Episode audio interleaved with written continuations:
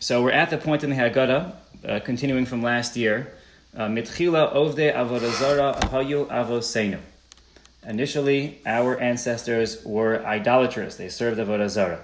And this, the Gemara says, is the kiyum, is fulfilling the Gemara's instruction that we should be maschil begnus u'mesayim b'shvach.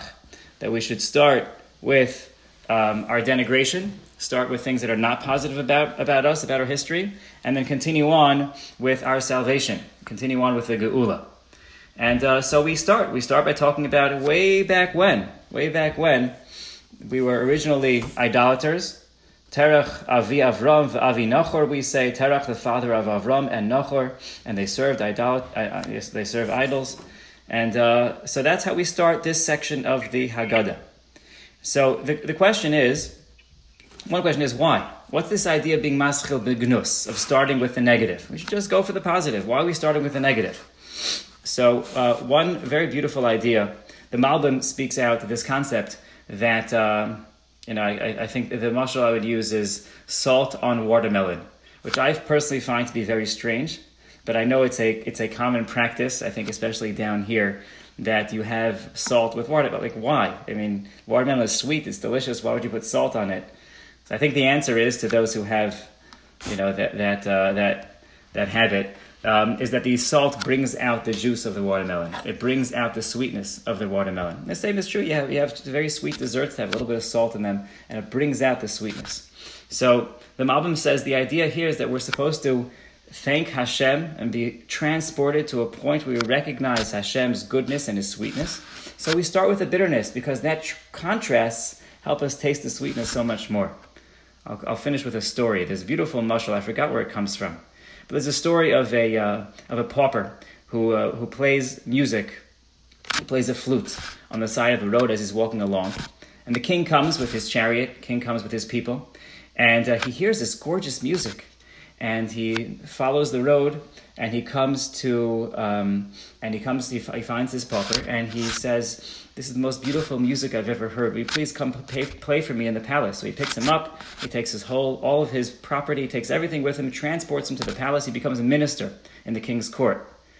And uh, he plays this beautiful music. He lifts every, everybody's soul, but everybody's jealous of him.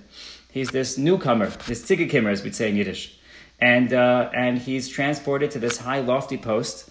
And so, um, you know, they're trying to find ways to get him. Now, in his house, he has this secret closet. Whenever you go into his house, He's a wonderful host, but there's one closet he won't let you in. You can go to anywhere in the house. There's a closet in the corner he won't let anybody in.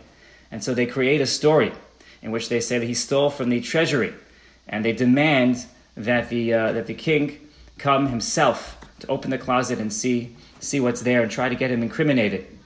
So story goes that they come into his house. They demand to see the closet. He refuses. Eventually, they, they overpower him. They open the closet and they see in the closet is a pauper's cloak and a staff and a cap.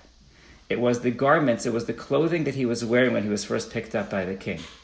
And he says, you know, whenever I lose sight of what I have, whenever I lose my gratitude for the position I'm in, all I have to do is walk into that little closet, I open the door, and I see what I used to be. And I see the difficult life I used to have and where I used to be. And that gives me the joy, that gives me the joy of, of feeling where I am now. So I think that's that's one idea of maschil begnus. We were talking about where we used to come from, and on on on Leil HaSeder we open up the Haggadah and we peek into our past and we see where we came from. We see how far we have come. Uh, one final thought before we start Mariv is uh, is the the Avodas Yisrael. The Haggadah Avodas Yisrael says another thing we see from this one final thought is that we look back at ourselves and we recognize how far we've come. And that gives us chizuk, that gives us strength to recognize that no matter where we've been, no matter how far we have sunk, no matter where we come from, we can always get back up and we can always turn into the Am Hashem no matter what. So that's a, a second reason for this concept of Maschil Bignus. Okay, Ratzah Kaddish Baruch I wish I could say Kaddish now, but I can't. So let's all start Ma'ariv together.